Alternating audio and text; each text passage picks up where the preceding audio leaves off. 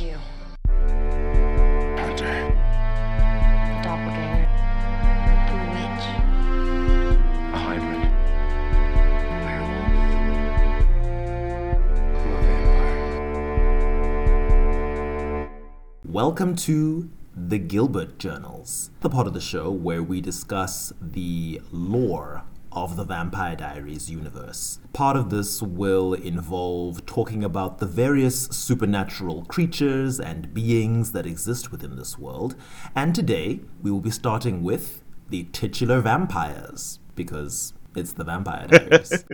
I'm Fadzai, And I'm Sandile. and today we're going to be discussing the vampire species and all the various subspecies, I guess you could call them, or what would you call it? Subtypes that you get within the frame Subtypes, of- yeah. Once you start throwing species, that lends an air of actual science that we will not be employing today. I know given No, the our, impression. our, our science is strictly frozen in like 1860s Jonathan Gilbert journal. None of his devices worked. All his notes are only half finished. That is our level of professionalism.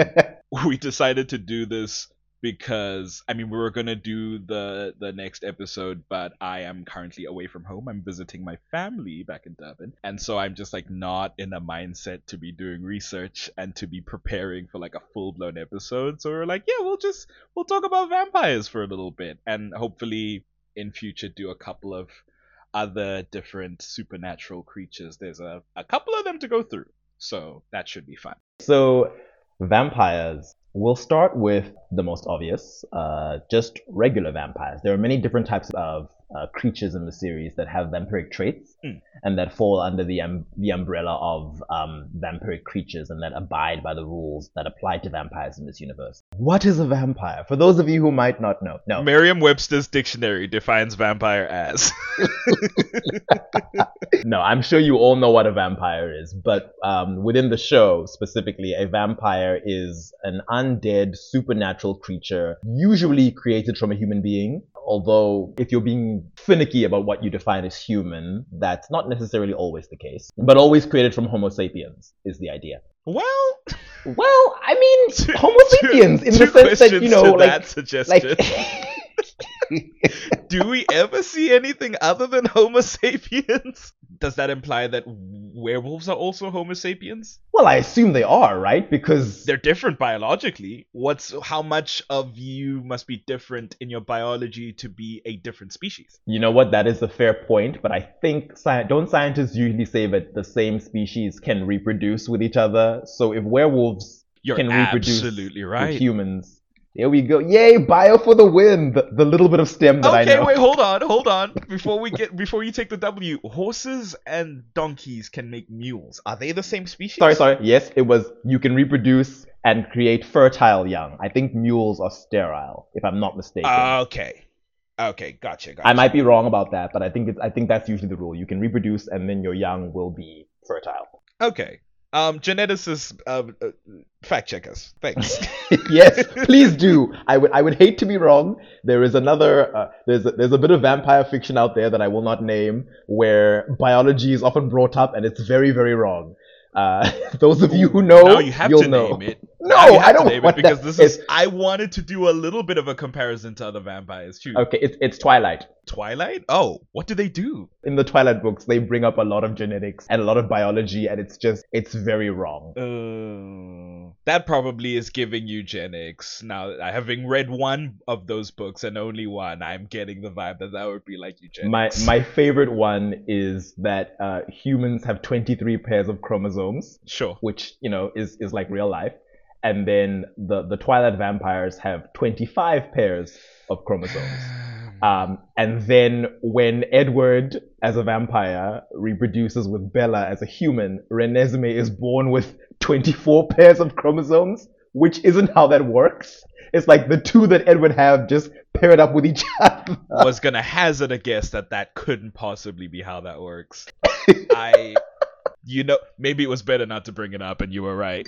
stephenie's not a scientist it's fine she's a she's a writer it's Mm. it's okay Back to Vampire Diaries. Back to Vampire Diaries, where thankfully they they leave the science to your imagination. Essentially, a vampire is what you would expect. They're undead. They drink blood to survive. That's the that's usually the basic um, requirement for being a vampire.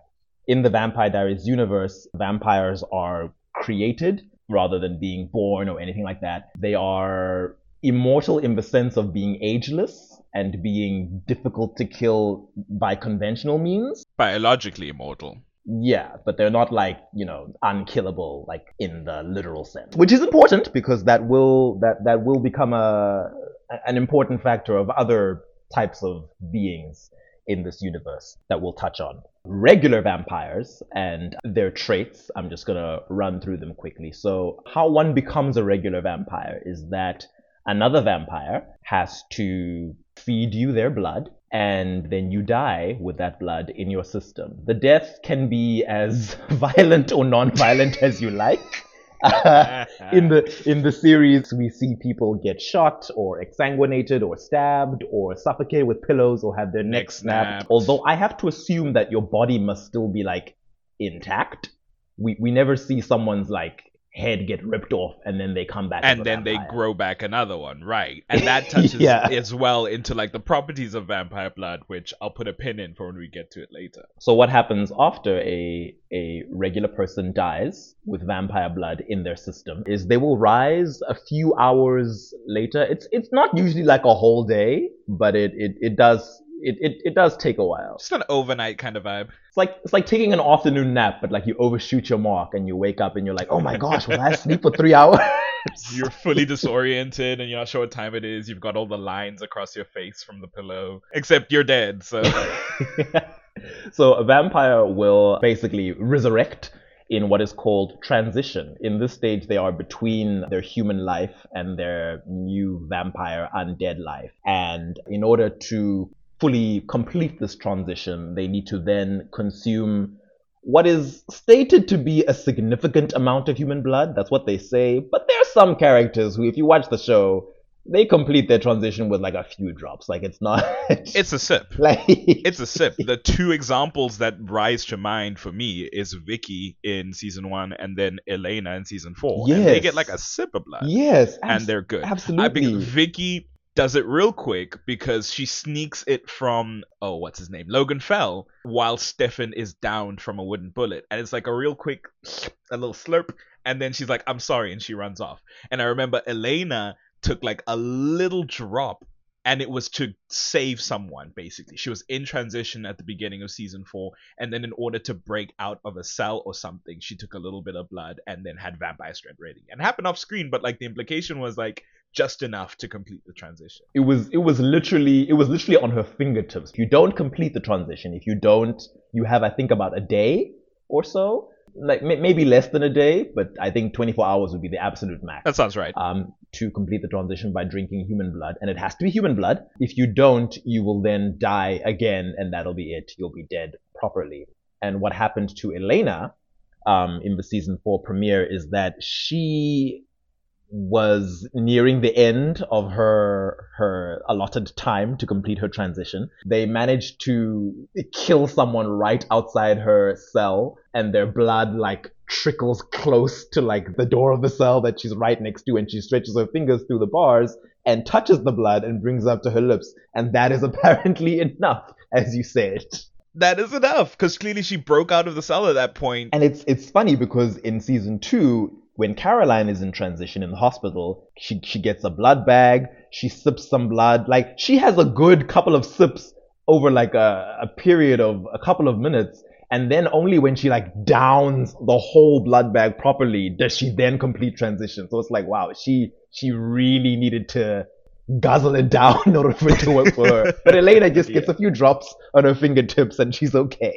So once the transition is completed, the person is now fully vampire. it follows the basic blueprint that most vampire creation rules do like a lot of other stories it's the it's the exchanging of blood well i mean here you just have to drink vampire blood and then die in some stories the vampire must drink from Mm. you and then you drink from the vampire and then you die um i i think as much as different stories differentiate a key thing for me that makes like a vampire creation rule set just real chief is burying the fledgling. That's like a really, for me personally, and my personal taste, I'm like, that's the one that really seals the deal. If you're missing out on that one, it's like, ah, it, it's a shame. Obviously, it's because the whole vibe of the show, it's a CW show, it's like a teen drama, it's almost like a action type thing it doesn't fit the vibe to be like okay and now we bury this person and we wait overnight and then dig th- they dig themselves out because they've got vampire strength they've transitioned but i just think like you see it in true blood you see it in not to invoke the mortal instruments but the shadowhunter series does it you see it in Vampire's Apprentice, I think they also do it. Just like the burying of the fledgling is a really cool visual for me. It's a visual. It's a visual that you also get a lot in Buffy the Vampire Slayer. Mm, yes. But there are certain instances where you you can see that it's it's not required. They sometimes come across newly turned vampires who are like in a coffin in a funeral house or something. So they definitely don't need to be put into the earth in that in that um universe. And then in Twilight, there's no blood exchange required at all. You just get bitten, and then they have venom. So yeah, the venom thing, Yeah, which is like, I don't know how I feel about vampire venom. Fortunately, they don't do it in Vampire Diaries because obviously it'd be weird with the werewolves because werewolves have venom. It would be kind of an an, an, Yeah. an overlap there that's not necessary narratively. I didn't I didn't mind it because I definitely have been exposed to other vampire fiction where you know if you are bitten you're infected and you turn. Oh. But what I didn't like was was the idea that this means in the Twilight universe, not to get too much into Twilight, but in the Twilight universe, everyone bitten by a vampire either dies from being drained completely or is destined to become a vampire themselves because once you're bitten There is no a petite. Oh, I forget what it's called. I just watched the interview of the vampire series, but there is no little drink. Every time you drink, you have to kill them unless you want them turned. That's crazy. Good thing Carlisle is a doctor. no. Okay. We're not I, talking I about not promise talking not to bring up Twilight for the rest of for the rest of this episode. well, you know, now that we're we're we're at the part where you know a person has turned into a vampire, we can just get into the abilities. All of their physical abilities are now at superhuman levels. So strength, speed, reflexes, agility. We see examples of all of that. There are vampires who, when darts are shot at them or knives are thrown at them, they're able to catch them in midair. They are incredibly fast. Not like the Flash fast, but fast enough that when they when they run from one place to another, they become these vibrating blurs of motion.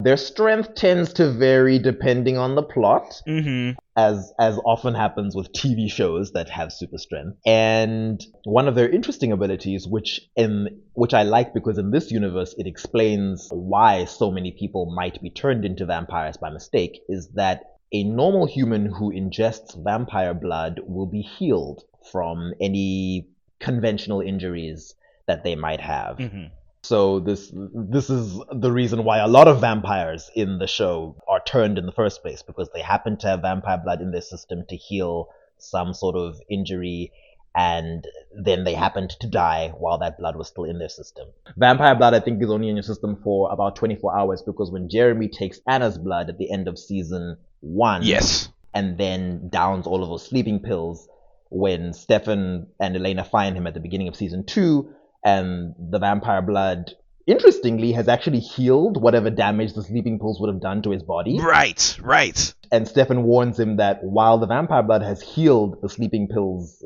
uh, poison, for lack of a better word, he tells Jeremy that with every second the vampire blood is being processed out of his body, and if he tries to take the sleeping pills again, he might actually die. So yeah, vampire blood doesn't last that long. Like maybe like a maybe like a day. that instance, that event raised a a, a question in terms of like, okay, so because we talked about how the death doesn't matter in, in order to transition into a vampire, so long as you have vampire blood in your system, and because of that, in the very many ways you can die as a human on this earth. What's the point on the scale of injury where it's like, okay, from here to here, the vampire blood will heal you before you die, and then you cross an event horizon, And then beyond that, ooh, you've died too quickly. the blood can't save you, and now it'll turn you. Because it's like, okay, Jeremy downing like bu- a bunch of sleeping pills. That wasn't fast acting enough.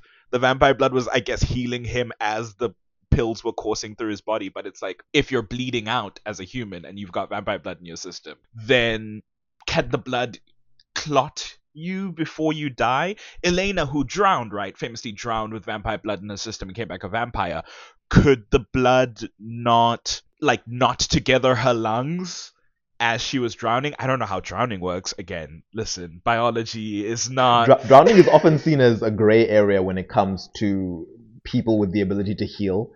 I know it comes up in the X Men in the X Men comics a lot, where it's like, oh, would would drowning be able to hurt Wolverine? And usually they hand wave it and they say his body would just heal from whatever lack of oxygen does to you. Right. If the vampire blood is perpetually healing you over time, would it heal you as you're drowning? Wouldn't it heal you as you're drowning and then run out? If that is even how it works, if it gets used up in the healing process, and then when you die, you've got no blood in your system?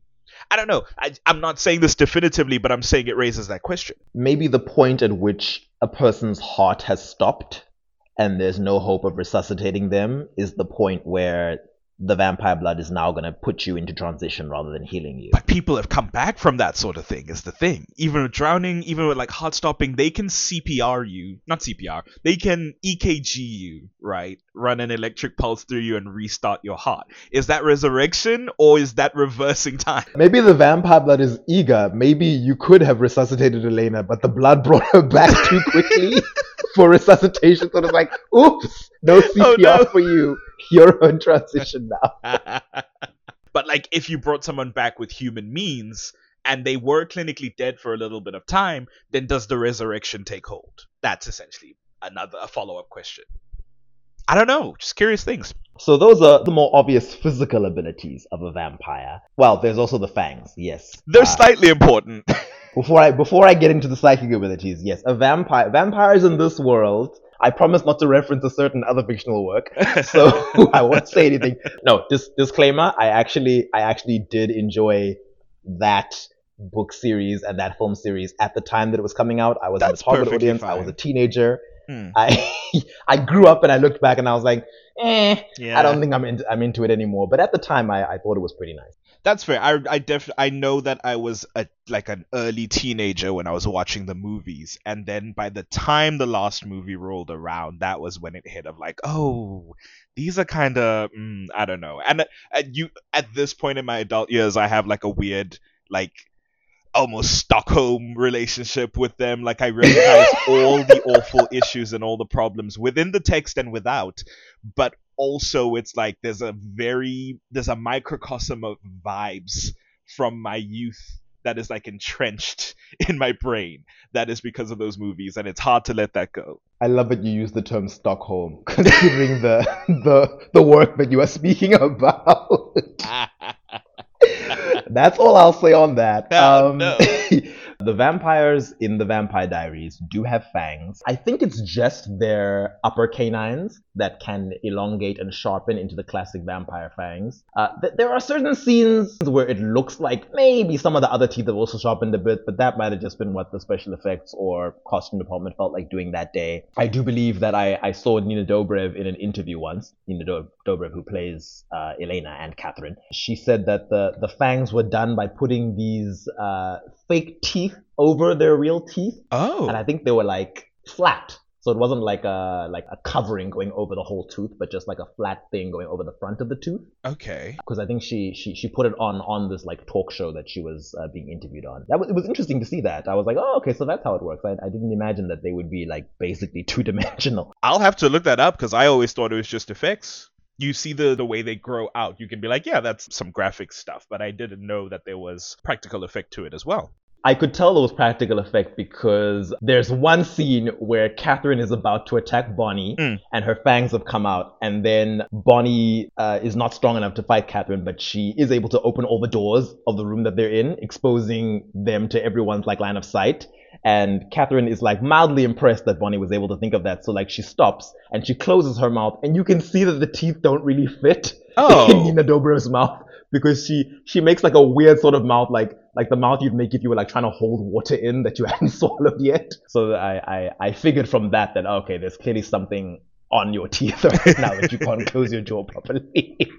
The vampires not only have fangs, but a whole vampire face that they're able to bring out. Now, sometimes it comes out instinctively when they are hungry or feeling threatened or emotional, but they can also bring it out uh, willfully. And what happens is their sclera, which are the white of one's eyes, their sclera will go blood red, and then dark veins will appear just underneath their eyelids, spreading downwards towards the tops of their cheeks. It's a really cool vampire face. I had never seen anything like it before. Yeah, and you often will see um, sort of vampire stories play with eye color because that's the easiest way to give an element of inhumanness to an otherwise human-looking creature.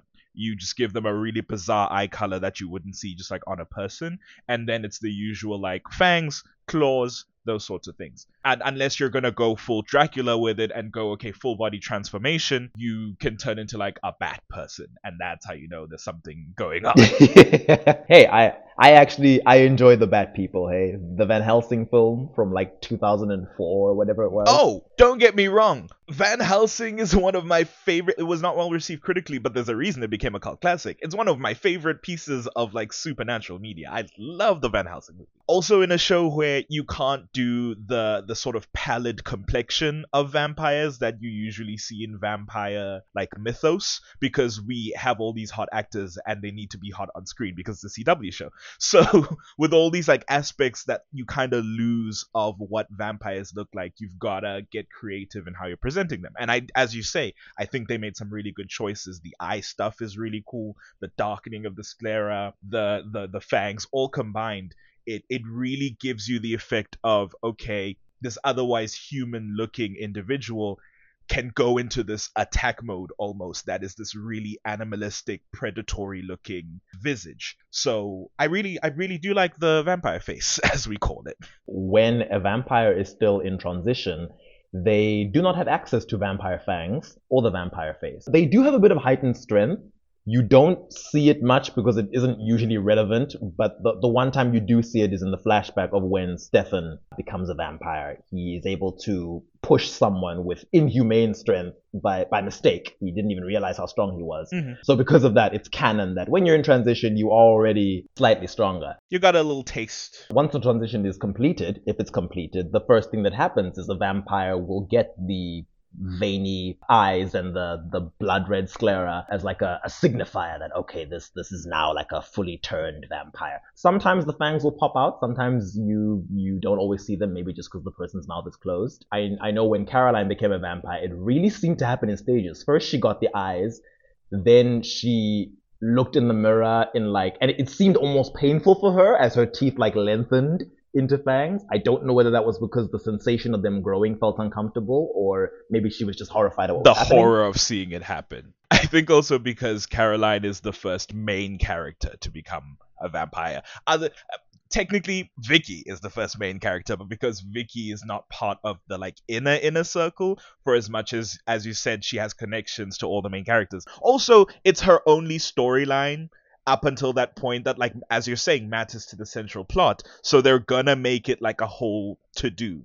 They're not just gonna get through it quickly because we need to focus on Caroline's emotional response and her uh, textual response to what's happening to her as the plot of the story. Whereas when Vicky was going through it, we're focusing on everyone else's response to now this problem that has been presented in Vicky's becoming a vampire. So, vampires also have uh, heightened sensory abilities. They have superhuman hearing. They're able to hear people from very far away. There's a scene at the end of season two in which Stefan is like up on a cliff top, I guess, and Klaus is like down in the valley below, and Klaus sees Stefan, and Stefan speaks to him from up there without raising his voice. Right. And Klaus is able to hear him perfectly before he, he uses his super vamp speed to run up to stand beside him. there is also the iconic it's like it becomes caroline's move i think in season three where she pulls some of her hair out from blocking her ear and like like tucks it over her ear and she's listening in. She becomes like it's it's such a symbol of like vampire espionage that like Caroline goes, "Oh, let me just tuck my hair. I'm being super nonchalant and chill." And then she's eavesdropping on a conversation from like a hundred feet away. Yeah, it's like it's like oh, let's see what what happens when a person is now learning how to use their new superpowers. And you know what? Not to get into it, but a testament to when Stefan is given free rein over the training process. The vampire survives the You know? the show. That's all I'm saying. we all know why Vicky went down. That's all I'm saying.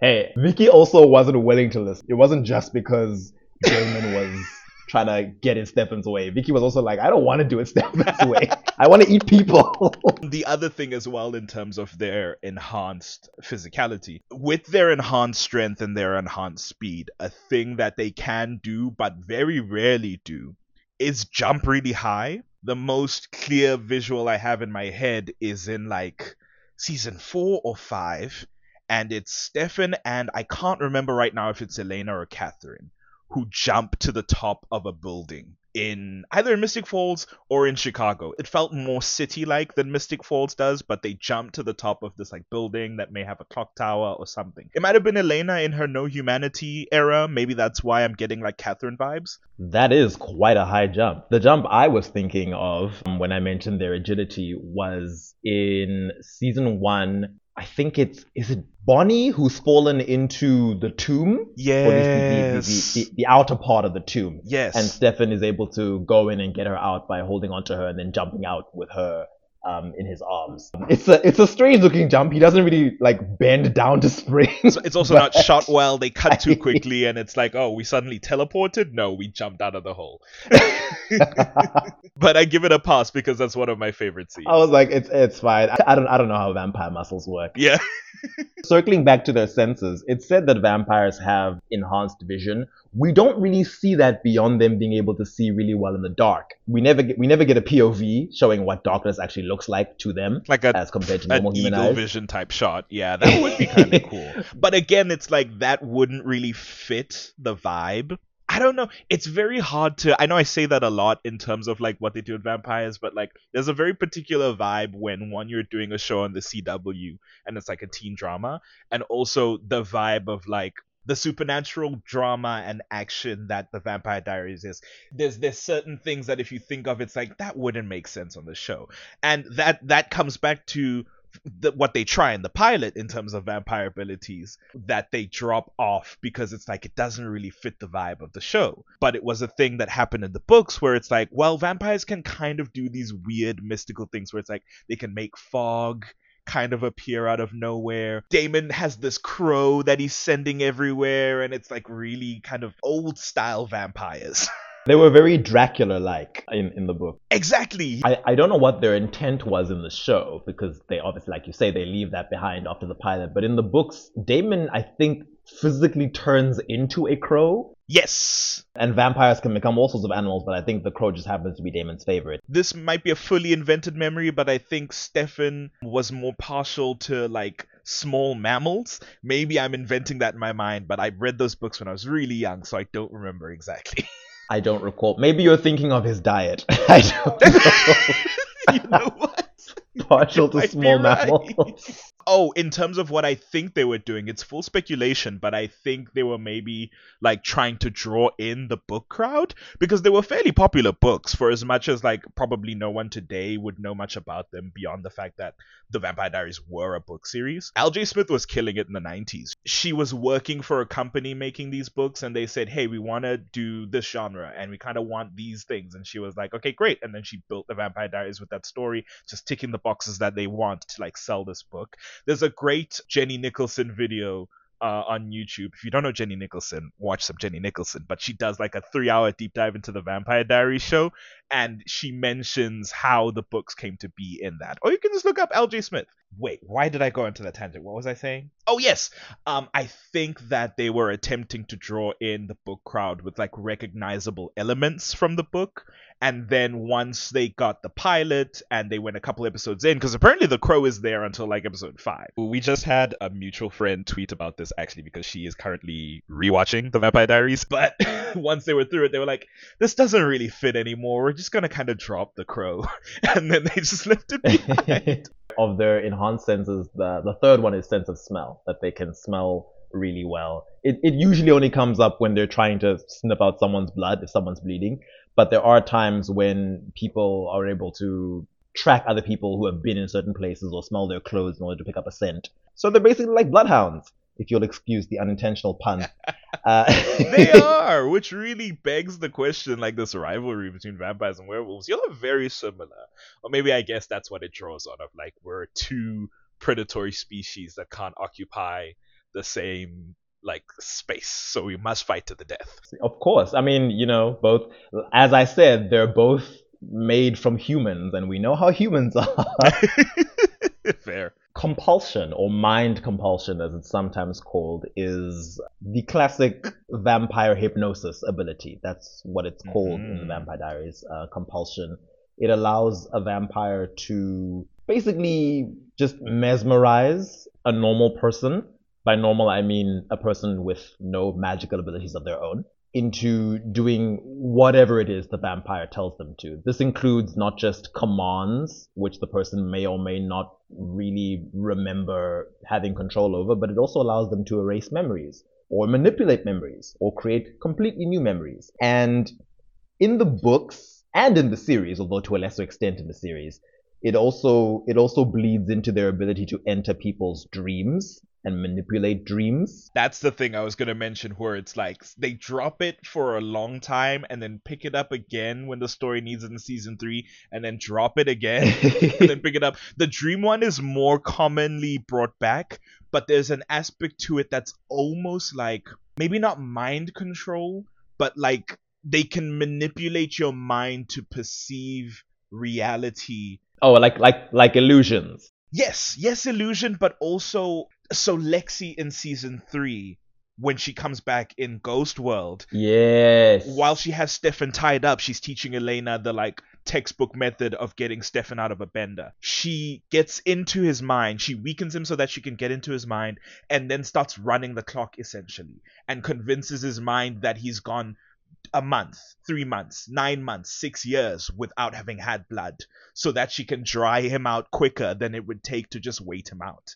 So that she can work on his mind to like snap his emotions back into place. So there's that aspect of mind manipulation that goes beyond compulsion that's really only brought back like once in a blue moon. But the dream one is more common. That's actually the only instance I can think of where they are affecting a person's perception of reality while the person is fully conscious. Because there, there, there is a scene, there is a scene in season two when Stefan is trapped in the tomb with Katherine. Katherine manipulates his mind, like he, from his perception, he's having a conversation with her and she's flirting with him pretty aggressively. Um, and he's getting irritated with irritated with her, and then suddenly he snaps and just like starts kissing her furiously, and they get hot and heavy, and all of a sudden Stefan wakes up and he's like lying on the space that he had been like using as a bed, and it's like, oh, okay, so I guess Cat he, maybe he dozed off, and Katherine was in his head making him see these things or see himself acting this way. Because I mean, you, you you know Stefan would never kiss Katherine. like God no. no, he's Yeah. so, Well, I mean, he's so se- done season with two Stefan so would never kiss the show Katherine. starts. but also that's so that's a dream though is the thing, right? It's it's you, he was sleeping. The dream one is very common, and Damon does it most often. Where Damon creates a dream for Rose as she's dying. He enters her mind and creates like one last happy moment before she dies of a werewolf bite. Um, they get into Rebekah's head that way to figure out why she's been snooping around the town council to find the last white oak. Damon and Sage do that. There's another one later. Damon gets into Katherine's mind through her dreams when Katherine is dying to like torture her one last time before she goes. Dark parallel to Rose. So like the dream one is more common, so that one with Katherine and Stefan makes sense. It's just the like Stefan is conscious when Lexi is doing this to him, when she's manipulating his perception of reality. He's very much alive and awake. and he starts like responding exactly to what she's describing he starts his energy begins to become more haggard and become sweaty and become like slouch, slouched over because he's perceiving this like six year passing of having had no blood so it's it's different from the dream thing i think Yeah, it it seems to be. I just I can't think of any other instances where anyone does what Lexi did. I remember at the time because when when I first saw that episode, I hadn't watched Vampire Diaries from the beginning, so I didn't know for sure how things were working. At the time, I wondered what Lexi was doing. I was like, "Is this a ghost specific ability? Like, what, like what is this?" Looking back, I, I realized that she that she still had access to her vampire powers. Maybe maybe it's because Lexi was so old as a vampire, yeah i guess if you're 300 which which which leads into my next thing. Uh, vampires' abilities get stronger with age. A lot of vampire stories do this. Not all of them, but uh, a lot of them do show that the, the older a vampire is, the more time a vampire has spent as a vampire, the more powerful whatever special skills they have will be. And as we said before, in the Vampire Diaries universe, vampires who are significantly older than other vampires will have those advantages of strength and speed. And uh, also, while vampires can get inside each other's heads, which, as you said, shows that it's not the same as compulsion because ordinary vampires can't compel can't each compel other other vampires yeah it is it is difficult for vampires to get into the heads of someone of, of another vampire who is significantly older than them. Damon is able to get into Katherine's head as she's dying because by that point Katherine has become a human being again. When Damon and Sage get into Rebekah's head, she, who's much older than both of them, she is asleep and I guess in she is asleep she's she's in postcoital bliss. Oh, it keeps coming back. This is the fourth episode we've mentioned that phrase. We can't keep doing I'm sorry. It's it's the CW's fault. It's not my fault. No fair, and I Uh, said it last time, so I guess I'm right in it. Rebekah was tired, and that's why they were able to get into her head. What's interesting about that episode is later on, uh, Sage is able to get into Damon's head without him noticing at all. Yeah, because she's 800 years older than him. Yes, she's able to pluck information from his head that he is actively lying to her about, and he doesn't even sense her entering. Whereas when they are trying to get into Rebekah's head, they're very careful, almost as if they're worried that she will She'll sense. feel their presence. I think I've covered all the abilities of regular vampires. As I said, uh, regular vampires can't compel each other. They also cannot compel other supernatural creatures. Mm, which is a huge get. Within the context of Vampire Diaries and the originals, all the supernatural creatures we see are some flavor of vampire, werewolf, or witch. Yeah, we should we should have specified we we we're only gonna be talking within the framework of the Vampire Diaries and the originals because we have not seen. I've seen a bit of the legacies, but it wasn't terribly impressive, and I don't care about it. I've I've seen enough of legacies to know that a gargoyle shows up really early on, uh, which is not something we'd ever seen. And I do I have heard that fairies and at least one dragon later on show up. I, I was there for the beginnings of the dragon plot, and I was like, it feels like we've jumped the shark a little bit. Not to say that about the Vampire Diaries, which was doing that all the time, but I feel like where the Vampire Diaries was hopping, Legacies was like taking pole vault jumps. So I can't really. The spin-off from the same show that was like, no, our vampires can't have Dracula's weather manipulating powers and be able Right. to shapeshift into creatures of the night. right, exactly. It's like, well, well, now we can do dragons. All right, my guy. Now we can bring demigods in. But I, I mean, hey, I mean, Vampire Diaries and the originals ran for a long time, and I often say that with a show like that, if you're going to refuse to expand your supernatural world, for some people it might get a little stale. Yeah, that's fair. Shows like True Blood, as they go on, you then learn about, like, the first season is all about vampires, but then you learn about shapeshifters and werewolves and fairies and dryads and But you know what's great about that show? From the get go, you start off with a fairy. Even though you don't know it until later in the show, they've opened with fairy. they've said this girl is psychic, this girl shoots light out of her palms. Actually, I don't know when she learns how to do that. Well, she, But- she doesn't she doesn't start with the light shooting. It's it's just the mind reading that she Sure. starts. But they go, we've got a s- we've got a psychic, we've got vampires, we've got werewolves, we've got shifters. We have a maenad, which is like it's never fully. Oh yes, it's a clear. maenad, not a dryad. Sorry. Yeah. no, no, no, yeah, yeah, yeah. We've got a Maenad who is like a, a a scion of a Greek god. It's like they weren't buckling up about it. They said from the get go, we're getting crazy with this.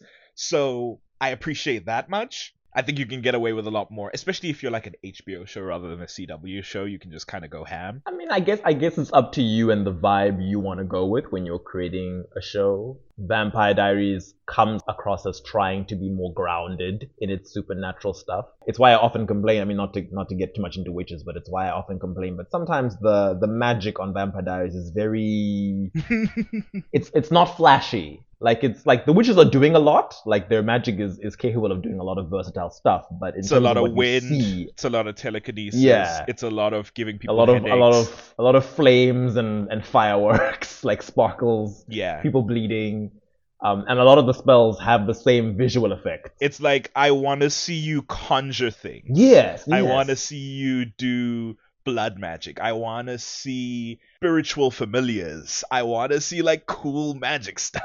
I want to see you summon a fireball from the heavens and scorch the earth. I don't know, just a little bit more. But uh so what were we talking about because now I've, I've lost my my thread we were on we were, we were on Um, vampires Um, oh, vampires can't compel other supernatural creatures. Yes, they can't compel other supernatural creatures. Initially, I, I don't know whether it's Sheila or Bonnie, because those are the two witches that we start the show with, who point out that they can't be compelled. I think it's Bonnie who says she can't be compelled. She doesn't say it's because she's supernatural. I think she says it's because she's a witch, that witches can't be compelled. Yes. Later on, when werewolves are introduced, Damon just, Damon, who's never met a werewolf before, none of the main characters have, but Damon just assumes that Mason will be immune to compulsion. He says, Oh, he's supernatural, so I'm betting compulsion doesn't work on him. And I'm like, But in your life, the only supernatural creatures you'd ever met were vampires and witches. So how do you know that? But okay. I have had they not met werewolves in their life? No, because uh, Damon didn't even believe in werewolves initially. When the curse of the sun and moon is brought up, What? Um, yeah, yeah, that's that's the whole thing. When the when the curse of sun and moon is brought up, Damon is like, werewolves can't be real. Like I've I've been alive. A hundred and sixty years. If werewolves are real, where the heck are they? And it's funny because the show then answers that question with, oh, the rivalry between vampires and werewolves means that werewolves have been hunted to like near extinction. That's why they're so scarce. But as the show goes on, they become so commonplace that it's like, yeah, it is it is weird.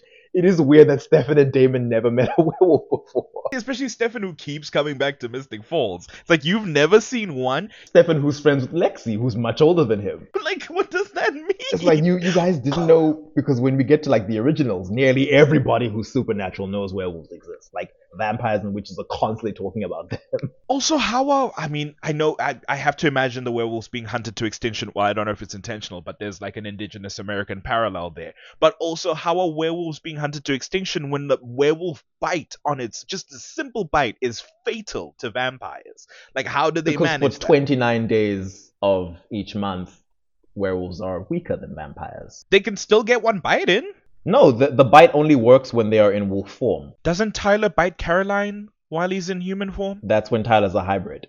Which we'll get to. We'll we'll we'll get to hybrids. Okay. That's that's that's so after after Damon says that oh Mason is supernatural so he can't be compelled. That seems to be the rule. That oh okay if you're a supernatural creature which in this world there are only two other kinds that aren't vampires.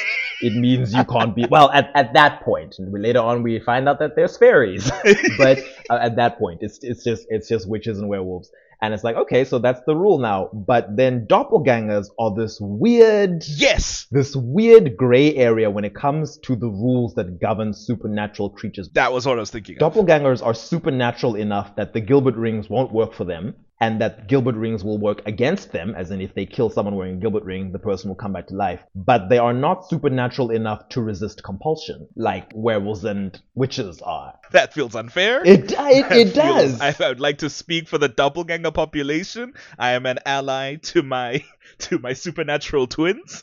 I think they should get a little bit of what the rest are getting. Because like, why aren't we all sitting at the same table? You know, I mean, I guess you can you can hand wave it as in your supernatural power is being an exact copy of someone who was human thousands of years ago. Yeah, so that's that's what you get. I mean, their their blood has magical properties, so they get to be an ingredient for witches' spells all the time. That's How crappy to be a supernatural, like a supernatural spice can, essentially, for a witch to grab and shake into their brew.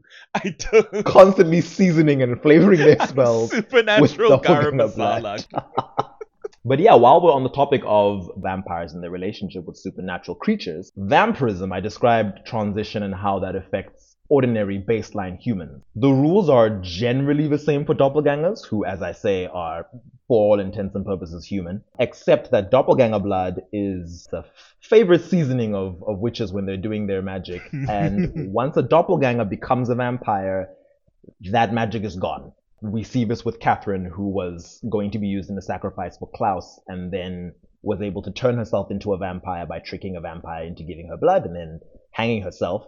And once she did that, she was useless to Klaus, who then hunted her for hundreds of years to get revenge, but knew that he would never be able to use her in the sacrifice. Which, damn, that's a grudge. That that's quite a grudge. He's like, he's like, I know you are useless to me now, but I can respect that. For as much as it's like, well, I don't see how she's this enemy of yours now when she was just trying to save her own damn life, but I do respect a long-standing grudge. A similar thing to that there was a general sense of like two supernatural creaturenesses can't coexist in your own body. Witches as servants of nature, we talked about this in the Esther, Esther episode. Witches and vampires, you can't be both. So as a witch, if you're turned into a vampire, you lose your witch power. Yes, which witches tend to take very, very hard.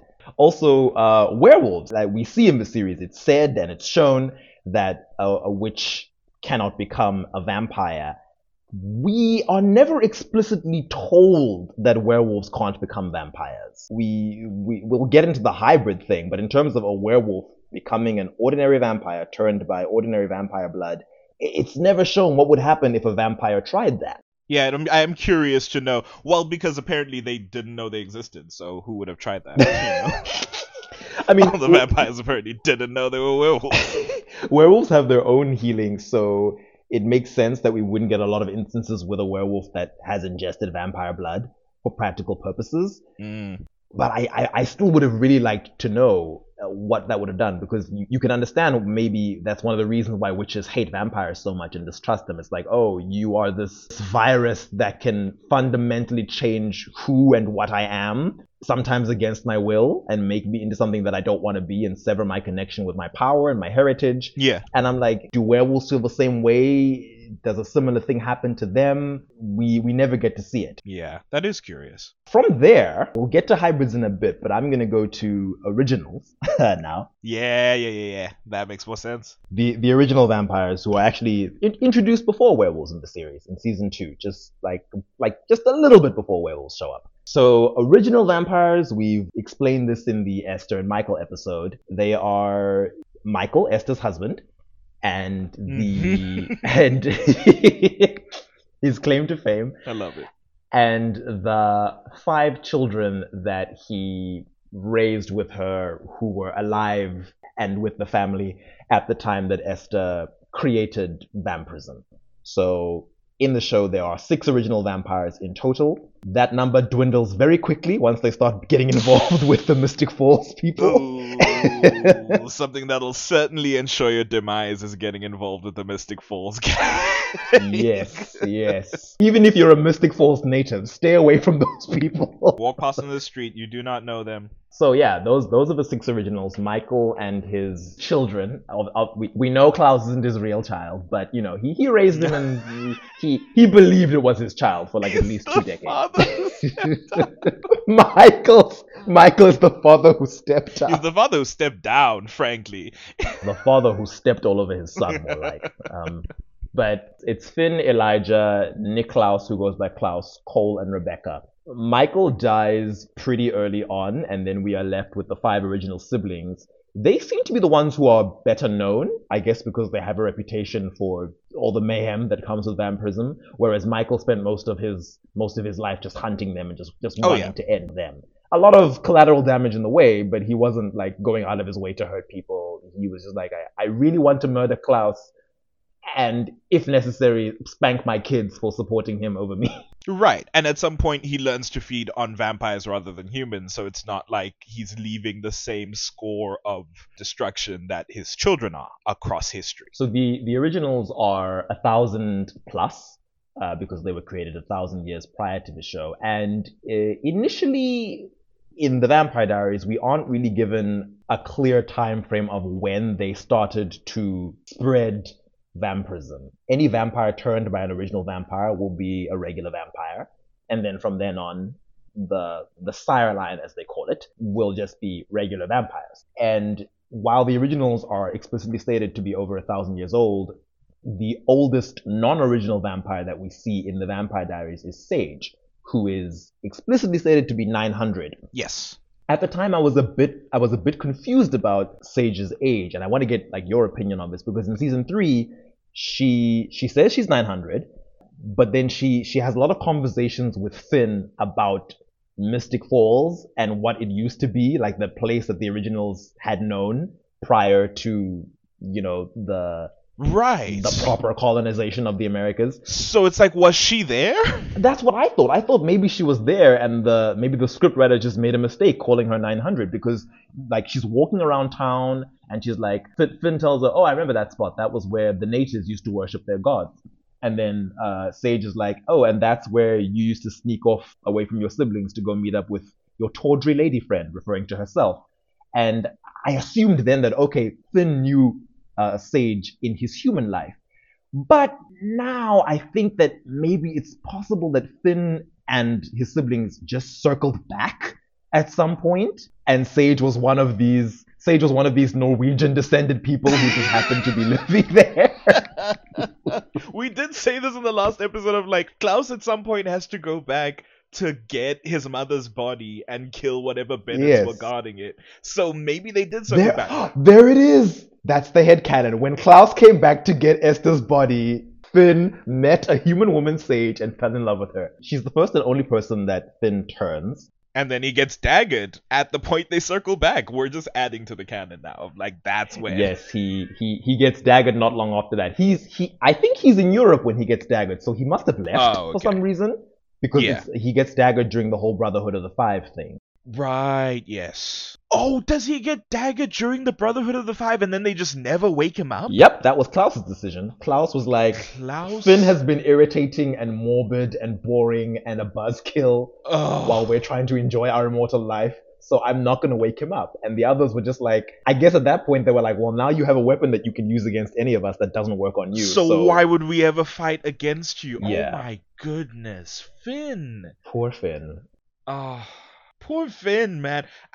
The strange thing is, you get the idea that Finn was not anyone's favorite sibling, but you definitely don't get the idea that Rebekah, Kol, and Elijah had anything against him. Kol's hatred of Finn is, is something that begins in the original spin-off. Yes, yes, like, yes, yes. For most of their history, they seemed fine. So I'm like, and you guys just, you were fine just leaving him there for all See, this these is- centuries? This is why I mistakenly thought that Elijah was the eldest, because Finn gives such middle child vibes. The most ignored, he's considered the least interesting, nobody really likes him of his siblings, and they left him daggered for 900 years. I was like, there's no way he's the eldest child. It doesn't make any sense. Oh, the, that dis- sucks the so disrespected bad. older brother. Finn is the Finn is the elder sibling who has to follow the rules because he knows that when mom gets home from work, he's gonna be the one who gets yelled at, and because of that, the others see him as the boring buzzkill. Ugh, that's, That's why he's the he's the least popular. He's the one who's like, "Have you guys done the dishes? Did you take out the trash? Mom's gonna be tired when she gets home from work." And they're like, "Ugh." This is the thing. I have such a different experience of like first siblings because I myself am not a first sibling. Obviously, maybe that's why I like commiserate with this Finn that I had in my mind who was a middle child. But like that is not my experience of the first sibling. Oh no, that's I mean that's that's not my experience either. My my brother and I I, I never found my brother boring. Like my my older brother, he's he's the eldest and he was I definitely wouldn't leave him daggered in a box for 900 years. I might. I. With what we learn about Finn later on and his relationship with his mother and why he was so loyal to her and the fact that he carried this secret uh, of hers that nobody else knew, you can understand why the other siblings would see his behavior as just this inexplicable, irritating thing that he can never really be yeah, like, and it's like we I'm can't trust you with anything because you'll just run and tell mom. Yeah, I get Yeah. it. I get it. I was just gonna get onto the the originals and and their age and the age of non-original vampires because Sage is 900, and while initially I thought that might have been some kind of error, I now know it must be true because in the originals we find that the first non-original vampires were definitely sired after Klaus and his siblings had been running around as immortals for 100 years. Yes. So they got they got a, a century head start on all the other vampires, which might contribute to why they're so much stronger than any other vampire, but it also might just be their status as originals. They were going to be stronger no matter what, at least marginally stronger than someone who would have been the same age. Yeah. I'm I'm I'm so curious. We know that the Always and Forever trio each turned a person for the first time and we meet those three characters. Do we know who the first person Kol turned is? That's the thing I was going to say. Kol is the only person across both series who whom we never ever see turning anyone. Oh wow. We never meet anyone who is explicitly from Kol's bloodline. Of course, by the time he appears in the originals, he's already died once in his original body in Vampire Diaries, which means that everyone from his sire line has died with him. Right. Once he's once he's in New Orleans, he's even when he's put back into his original body, he's too busy to go about turning anybody, and he's changed. So yeah, he's not, he's not like the he's he's got a little bit of a growth, like a tiny growth. And also he was busy kicking it with the witches, so maybe he didn't care to like create vast armies. Not that that's what the other originals were doing. Klaus is really the only person who has that kind of mindset. I think the others, they all had different reasons for turning the people that they do turn. Again, watch the originals. It's so good to get into all of that. But like I can't think of a reason at least post Vampire Diaries for Kol to like turn someone specifically. Maybe to get a couple of lackeys. I, li- I like that you bring up that Klaus always wants to amass vast armies because that actually answers a question I had, which was why is it most, almost all of the vampires we meet in the Vampire Diaries are from Are Klaus's tied to Klaus's line? line. Yes. In in the Vampire Diaries, we don't meet a single person who we know for sure is from Kol, Rebekah, or Elijah. We don't know where Lexi and her boyfriend, whom she turned, come from.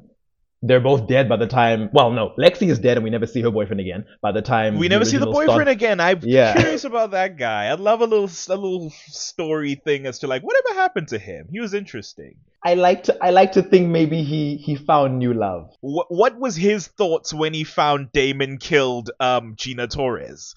Because I would hope he comes back for that revenge. You've not only killed my girlfriend, you've killed my best friend now. So like, what's the school? We know Damon gets away with everything. He never came back. Yeah. Maybe maybe he was planning to, and then one day he just died because he's from Finn's sire line or Kol's he got killed off from one of the sire lines. But, the, but that's the thing we, we we don't know. With the exception of with the exception of Lexi and her her man, everybody else we meet is either definitely from Klaus's sire line or vaguely implied to be. Anna and Pearl, for instance, it's never said like in the show, like on screen, who turned them or where they come from. But the show's But canon is that it's Katherine. Yes, the show's canon is that it's Katherine. It's also said that Katherine turned many of the tomb vampires. I don't know whether that means some of them were already vampires before they met her, or whether it just means some were turned by Pearl, like she turned Harper. So that means most, if not all, of the tomb vampires are from Klaus's sire line. Rose is from Klaus's line. I'm going to assume so is Trevor, because I'm going to assume that that Yeah. would feed into why they're friends. Stefan and Damon are. Damon's blood is used to turn Abby Bonnie's mom, as well as Caroline and Elena. So it's it's just this this long long list of Klaus's All Klaus's tracing kids, back to Klaus Mikaelson. and of course all the hybrids are turned by him as well. We never meet anyone turned by Rebekah or Elijah until we get into the spin-off show, where obviously Tristan is the first human that Elijah ever turned out of necessity. I can't remember. I believe Rebekah turned Aurora as the second ever human turned. I, I, but I can't remember whether was it that Aurora tricked Rebekah into turning her, or did Rebekah know what was going to happen? I don't remember anything about that season. I'm sorry to not be an assistant. I only remember who each original turned. I know Klaus turned Lucius. Lucien. Um, and I know Elijah turned Tristan, and I know Rebekah turned Aurora. Because one, the girl has to turn the girl, Lol. and then two, they're like personalities match essentially. Like they're the people they turned make sense as proteges of their respective originals. Tristan's a bit more what's the word? He has a bit more sinister vibes than Elijah does, but he has the similar sort of he's well put together in his dressing. He has this kind of air of nobility about him. He just seems a bit more bad vibes than Elijah, where Elijah it's like you could trust Elijah to have your best interests usually. Usually. If it crosses Agreed. his always with forever, then you better pray for your survival. But like other than that, if you don't cross him, I think you're fine. So so with with uh Lucien and the de Martel siblings being the first vampires turned, as I said, because we know that happens a century after the originals have been originals, that must mean that Sage, as the first vampire Finn turned, is definitely only 900 max because when we see the flashbacks of the de Martels and Lucien, Klaus and his siblings had no idea that they could make more vampires. They're like, "Oh, this is this is a power we have. We had no clue." it's like, damn, we weren't warned by our dear mother about this. I mean, I have to assume she didn't know. Ayana says this has the makings of a plague, but I mean that could have just been a metaphor for how destructive these five kids are. Yeah, why? Listen, I have a lot of respect for Ayana on principle, but damn, you could have explained it a little bit more clearly if you had some forward knowledge. You could have been like, here's exactly how everything's gonna go down, okay? You're gonna make these vampires, and they're gonna make more vampires, and then those vampires are gonna make more vampires. And then what? Then what are you gonna do? Esther just scrolled past the terms and conditions. She was like, accept, accept, accept. It's fine. Permissions enabled or whatever. She said all cookies accepted. Sell my data.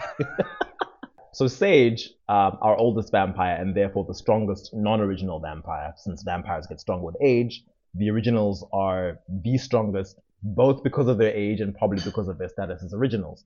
Now, I should have actually touched on the weaknesses that come with vampirism. There's a there's, there's a, a big difference between what weakens originals and what weakens uh, regular vampires, which is interesting because they came afterwards. So it's like when when nature fought back and the vervain burned them to touch and prevented compulsion, and the wood of this um, white oak tree was the only thing that could permanently kill them.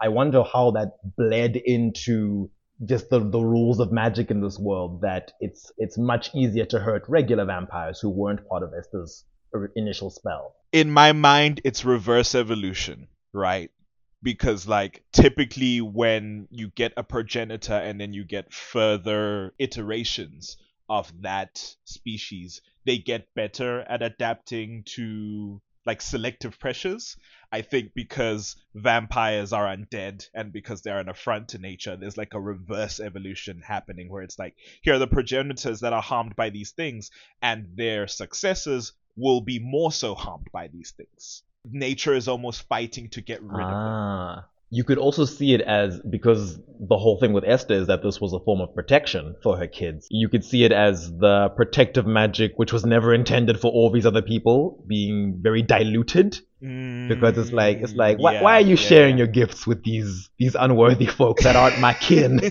for all we know, the spell was tailored to only work to work on Esther's family, as in her immediate family. And once once they started turning other people, um, when they realized they could do that, You get less and less of that you gift. get less and less. Yes. So vampires are weakened by vervain. Vervain, if it is ingested by a vampire, will burn the inside of their mouths and presumably their throat, but also will usually render them unconscious or very very faint, depending on the dosage. It also burns them their skin if they touch either the flowers or diluted vervain that is often mixed in water in the show. And as we've said, if a, a regular human or a doppelganger ingests vervain, they will be immune to compulsion for uh, a maximum of three days until the vervain passes out of their system. What's the LD50 on Vervain? I'm so curious. I was I'm thinking like surely that depends on on the dose you take. like we can't be saying that oh a sip or a bottle like it all it's all the same thing. I know it's magic, but Like, does it vary on the size of the of the vampire? Do you have to give a bigger dose to a bigger vampire, or does it go by age like most vampiric things? Do you have to give more vervain the older the vampire is? I think so. The originals, for example, are not just old, but also the originals. But I, I think Vervain just doesn't work as well on really old vampires because it, it tends to take Caroline down much easier than the Salvatores. And I know at a certain point the Salvatores are taking Vervain to build up a resistance. But once the originals get to town, then everybody who's a vampire starts taking Vervain as well because they're like, oh, well, now we can be. compelled." Because originals can compel any vampires. Yes. in the earlier episodes, Stefan tells Elena when he's explaining vampirism to her, he tells her that certain herbs and materials can be used against vampires. And that statement makes it sound like it's maybe not just Vervain, but that's all we ever get in the show. It might might be early installment weirdness. Might just be that we we nest, we don't encounter other plants. Maybe they're they're not native to the Americas. The plants that would harm vampires. Might just have been Stefan being dramatic. This was in the conversation, right? Him and Elena were having when she discovered that vampires exist. He might just have been like showing off, honestly. it's. He's just like, yeah, certain herbs. And it's like, okay, one herb, Stefan. We're trying to. I keep saying herb.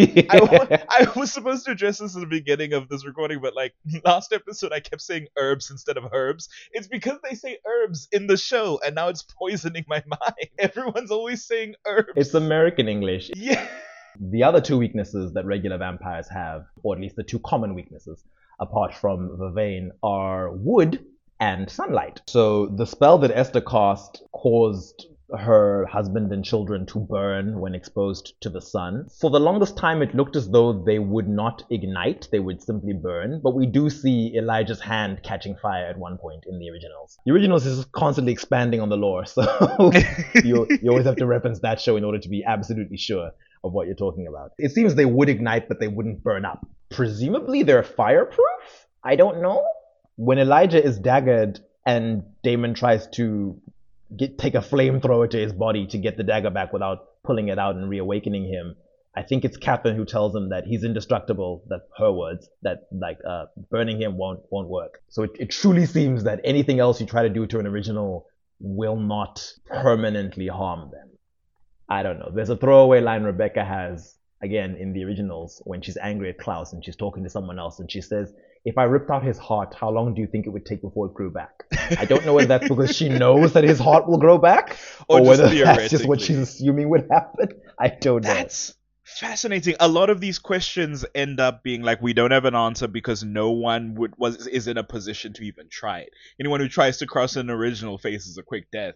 And when they fight each other, it's rarely to the point of murder, right? Usually Klaus it's usually Klaus starting a fight and he just has to dagger them and then that's it. So we don't have an answer of like if I ripped out your heart as an original, what would happen? Regular vampires, though, are not susceptible to just wood of that specific white oak tree, but any wood. Reverse evolution. It seems to weaken them when it pierces their skin because many times they get stakes shoved into parts of them that aren't their heart, and it seems like those injuries are particularly difficult to recover from. Like their skin will not heal until the wood is removed. Yeah, I think that's what it is of like because they can't heal from a wood wound. So it's like if you stab them in the stomach, for example, and you leave the stake in there, they can't heal from that. And so they're kind of incapacitated by it. So you stab them through a heart with it, then there's no healing from that. You just die. It doesn't even seem to need to be a big piece of wood because there are times when there's buckshot in a vampire's abdomen and they mention that they can feel wooden pieces scraping against their heart and that they're at risk of dying. It's a very specific scene of Stefan and Elena out at Abby's yes, house. yes, yes. It's also how Lily meets her demise. There's wooden splinters in her heart that are apparently just unreachable, so she's going to die. I think I think at that point they were just tired of people dying from werewolf bites, so they were like, okay. Get creative with it.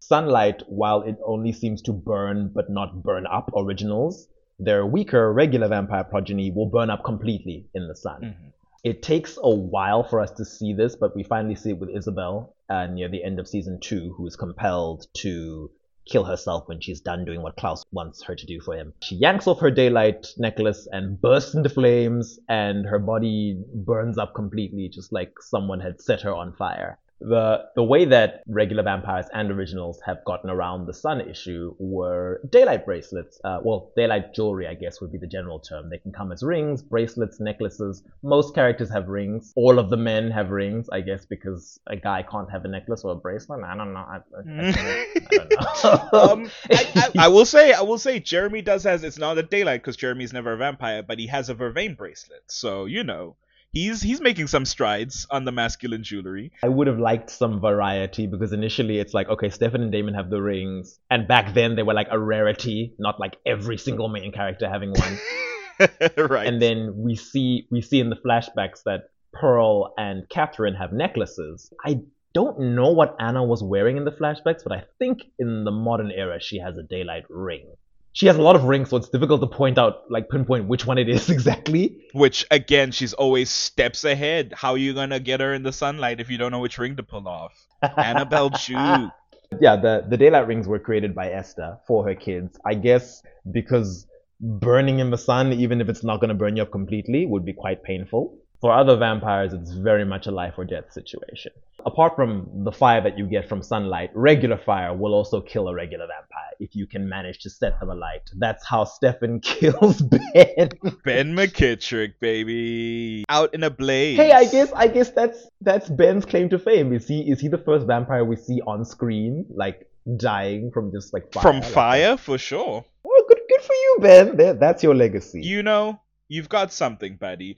Those are the, the the conventional weaknesses that a vampire has. More on the unconventional side is werewolf venom. So werewolves venom only becomes active when they are in wolf form.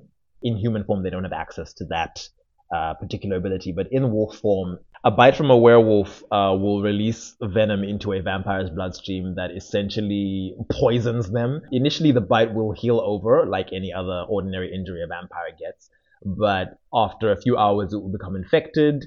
It will slowly kill the vampire like some deadly disease which causes delirium and dementia. You start hallucinating vividly. It it makes them rabid with hunger. It was it was quite sad to see that happen to Rose. uh, Yeah, it Rose, happened. who, in the grand scheme of things, I'm not like a huge Rose head, but that sequence of her wasting away from a werewolf bite was very, very sad to watch. especially because at, the time it's treated like you know there's nothing we can do for her. There is no cure for this. And then we learn a few episodes later that oh there is There actually a was the whole I mean, she was probably never going to get it. I, I guess it, it, it evokes like the the pathos of like an actual like human disease, right? Like you get you have a lot of degenerative diseases, you have a lot of wasting diseases that exist in our real life, and it hits on beats of that that are just like are really tragic and really tough to watch. because as i said vampires can't be killed by conventional means and part of that is that they are immune to ordinary illnesses. I mean they're undead so you wouldn't expect an ordinary illness to affect them. A werewolf bite is the only illness that they can get. Werewolf venom doesn't seem to have any effect on other people. We don't usually see people who survive werewolf bites but caroline's dad is mauled by a werewolf and he's you know pretty banged up but he's not like infected with anything. So uh, th- their venom their venom only seems to affect vampires, which is cool because vampires came after werewolves. So it's pretty cool that their venom, which was this a pre-existing thing that they had. I think uh, that's because werewolves are similar to witches, but not exactly. They are in tandem with nature. I think their venom evolved to poison vampires when vampires came to exist, right? Because the whole origin of vampires was in opposition to the werewolves. I know we go back and forth, it protection, whatever, but it was in opposition to the werewolves. And so I think over the decades or however long that werewolves and vampires uh, were at loggerheads, that their venom then evolved to be lethal to vampires. That makes sense. Or Mm-hmm. alternatively, it could have been one of the immediate side effects like vervain and white oak wood and sunlight. Mm, magical symmetry. Yeah, I hadn't thought of that before. I mean, your your theory also makes sense, but I'm just thinking now that maybe when when No, I, I like that much better where it's like all these things that you use to create vampires, there's a mirror side to harm you. The very fact that you created vampires in opposition to the werewolves mean those werewolves are also now lethal to you. I like that. I like that even more. originals because they cannot be killed by anything other than white oak wood. usually, I'll put a pin in that, Usually. werewolf venom will make them sick and delirious in much the same way with a regular vampire, but after a day or so, it will eventually work itself out of their system, like an ordinary person getting over a flu. In season two, when they are trying to stop Klaus, Bonnie learns through the Martins and the ghosts of dead witches who she's now channeling, the spirits, that if a witch can channel enough power, they can kill an original. This never comes up again after season two. So technically it does, because I think that's what Abby was attempting to do with Klaus, but she couldn't channel enough power to kill him, so she desiccated him instead. Not Oh, Klaus, you mean sorry. you mean Mikael? when she was going up against Mikael, because Mikael comes to town looking for the doppelganger in some scheme to go against Klaus. And Abby, I believe, as a follow up to that, was trying to channel enough magic to kill him, but could not. So she desiccated him, and it used up all of her magic, and then she left. I guess that's fair. I just wondered why, like, they, they do say that, oh, when Bonnie is channeling all of this power that she's gotten from a hundred dead witches, they warn her that if you use too much of this power, you will die. Jeremy asks her, okay, how much power would it take to kill an original? And Bonnie says, all of it. And I thought, okay, fine. So that's why that's why it would never come up again. But witches can work, you know, in tandem with each other. So why couldn't they? Why couldn't several witches channel enough power to kill an original? Where are we getting these witches? New Orleans, bruh. Like there are so I many of them. In I the thought you meant in present day when we're facing up the originals. It's like it's just Bonnie. It's always just Bonnie facing up against the hugest threats with no one to help her. Yeah, it, it, it becomes tough when it's like, yeah, the witches have this mystical grapevine with like their other side spirits carrying messages, but it's like, then why isn't it easier to organize collectively and destroy every threat? I don't know. I've just assumed some of them had their ulterior motives for like, "Oh, maybe we don't kill them all. Maybe they were friends with vampires and they knew about the Cylines. They were like, we can't kill them. Maybe. I mean, Thierry Thierry was dating a witch. Uh, he's one of Marcel's guys. The one who played an instrument was it the saxophone, the trumpet? He played something. Oh, is he the one who dies real early in season one? Yes, he dies. He dies really early. I remember the he and. Diego, uh, played by the same actor who Eka plays Darville. Malcolm and Jessica Jones. Yes, yes, yes. He and Diego are like the only two of Marcel's guys who are like named in that season. Apart from Josh, obviously, who becomes a much bigger character. who we love. Oh, we love Josh. Okay, I was throwing that out on on a full like I was like risking it to be like, oh no, we've never spoken about original characters. Do we like the same characters? I don't know. I adore Josh. He's great.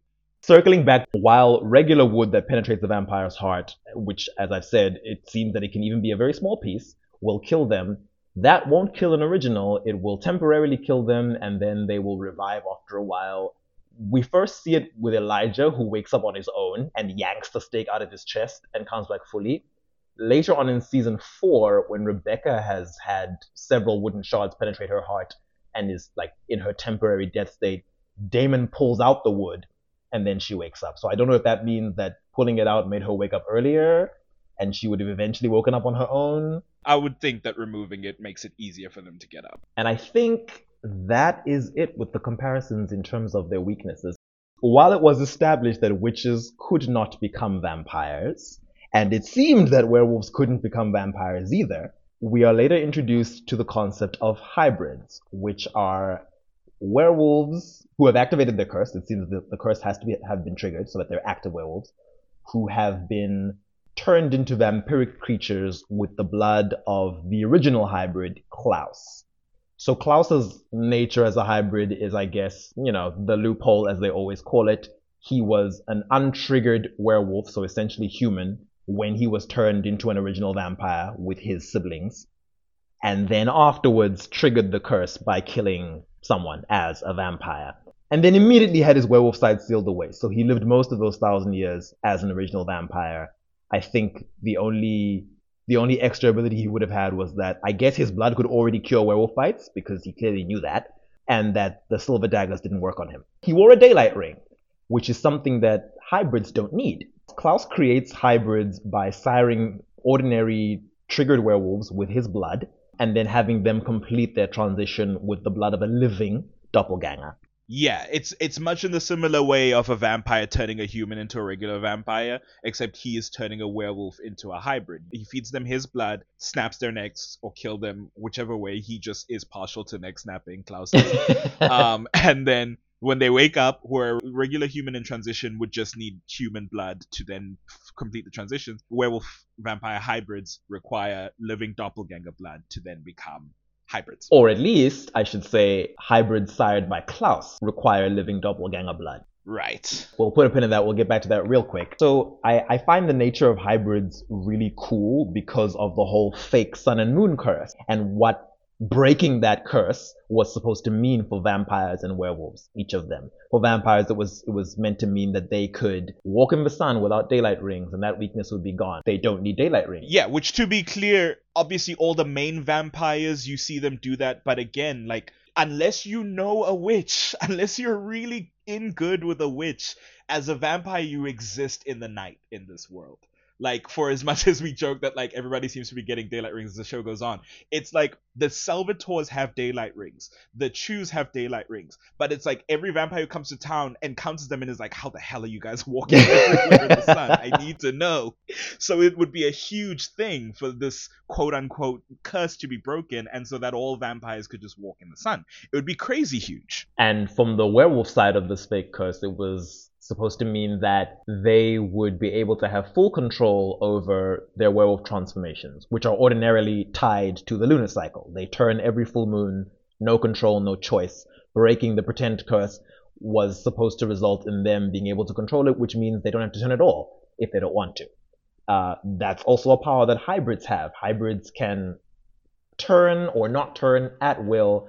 They can half turn, which is how they're able to summon the werewolf teeth and the venom that comes with it. Which is why, as you said, Tyler bites Caroline at a certain point in human form. It's because he summoned his werewolf fangs. I do love that where it's like you're bringing out the werewolf fangs in the same way that a vampire would bring out their fangs, and as as a result of your hybrid nature. It is really cool. Yes. The one plus one equals three is always fun.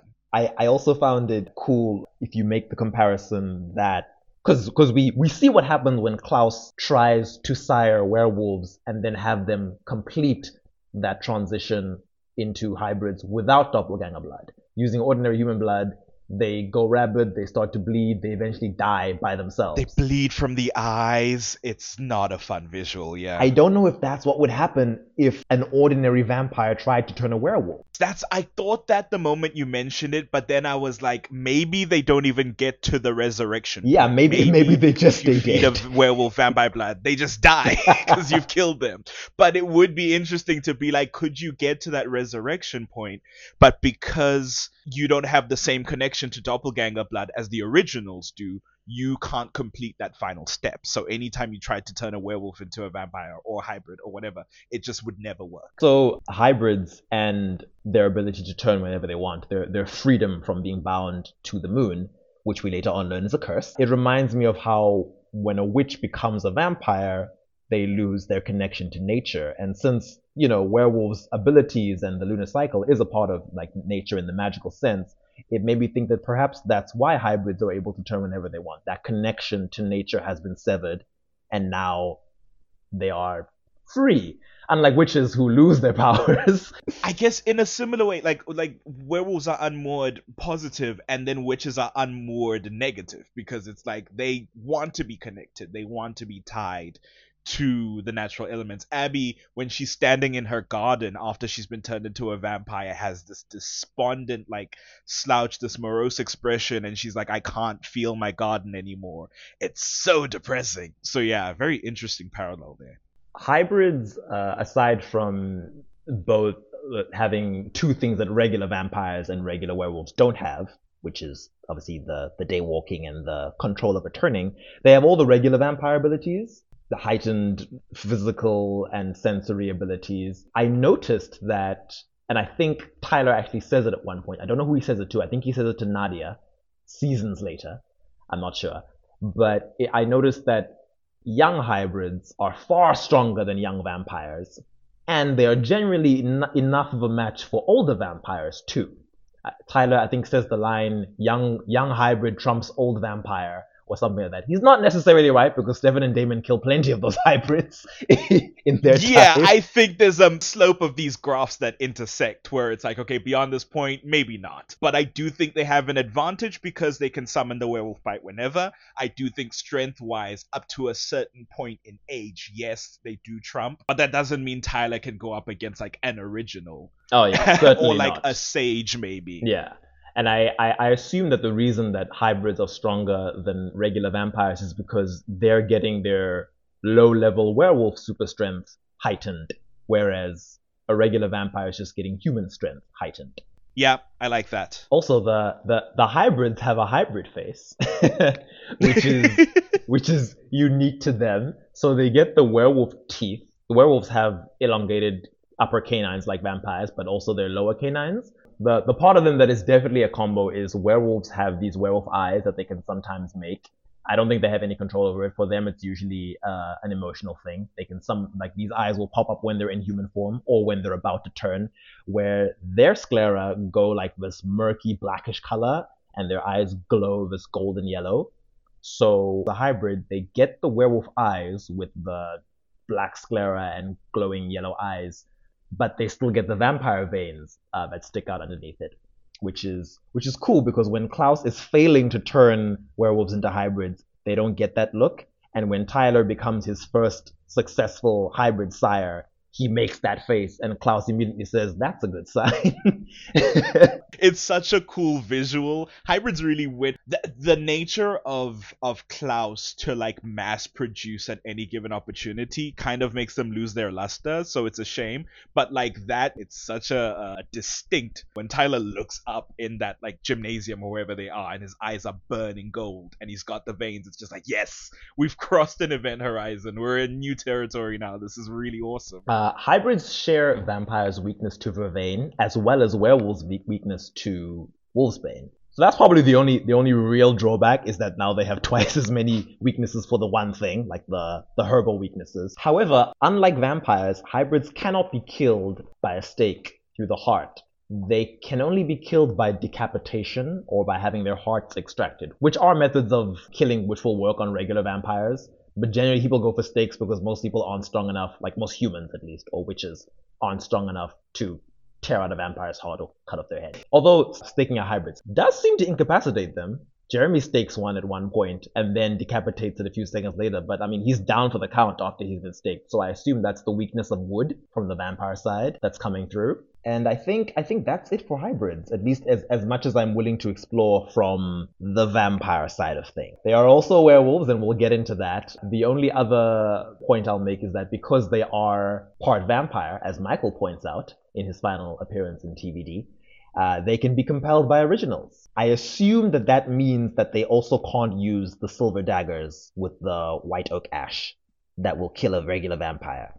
Their final weakness is that, like everyone created from the original siblings' blood, if Klaus, the vampire from which they are descended, quote unquote, dies, they will all die as well. which is not a fun time because then it like beholds you to this sire even if you don't want to because your survival is dependent on his survival it it kind of sucks They're, I mean, they're they're already beholden in a sense because of the the sire bond Ooh, yes let's get into the sire bond how have we not spoken about the sire bond the sire bond. So it's a yeah, that is that is a vampiric trait. It's definitely affected by their werewolf nature, and I think it might be it might be the werewolf pack loyalty coming into play because Klaus is their alpha and whatnot, as well as a sense of gratitude. But in vampires, Damon states that a uh, if a vampire turns a human into a vampire, the human can sometimes become sire to them, which leads to them just having this obsession with doing everything that the vampire who turned them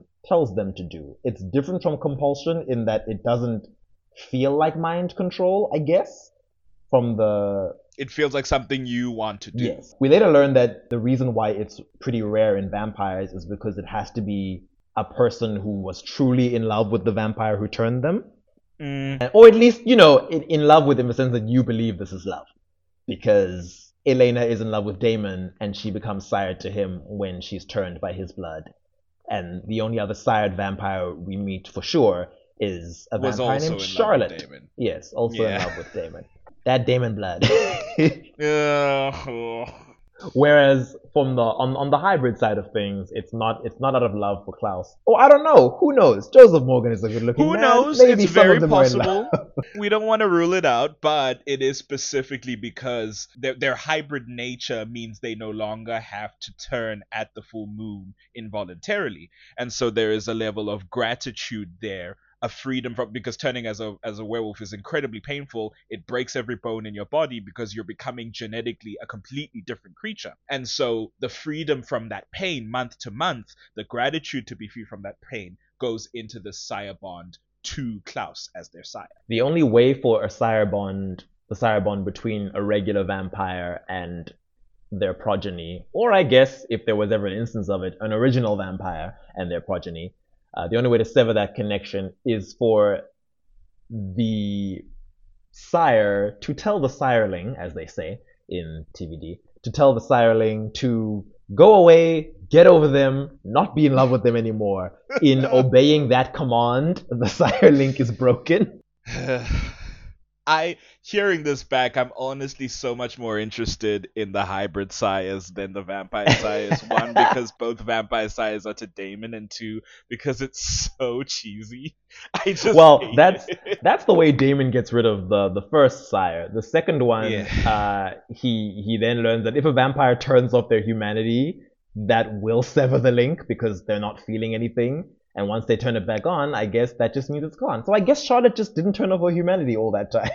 the the implication is that she was still it wasn't like she only did the thing that Damon told her to do at the time when he didn't know that she was sired to her, I think. But like she was living a life, but also she had to complete this task that Damon had given her, which was to count all the bricks in New Orleans. What was it?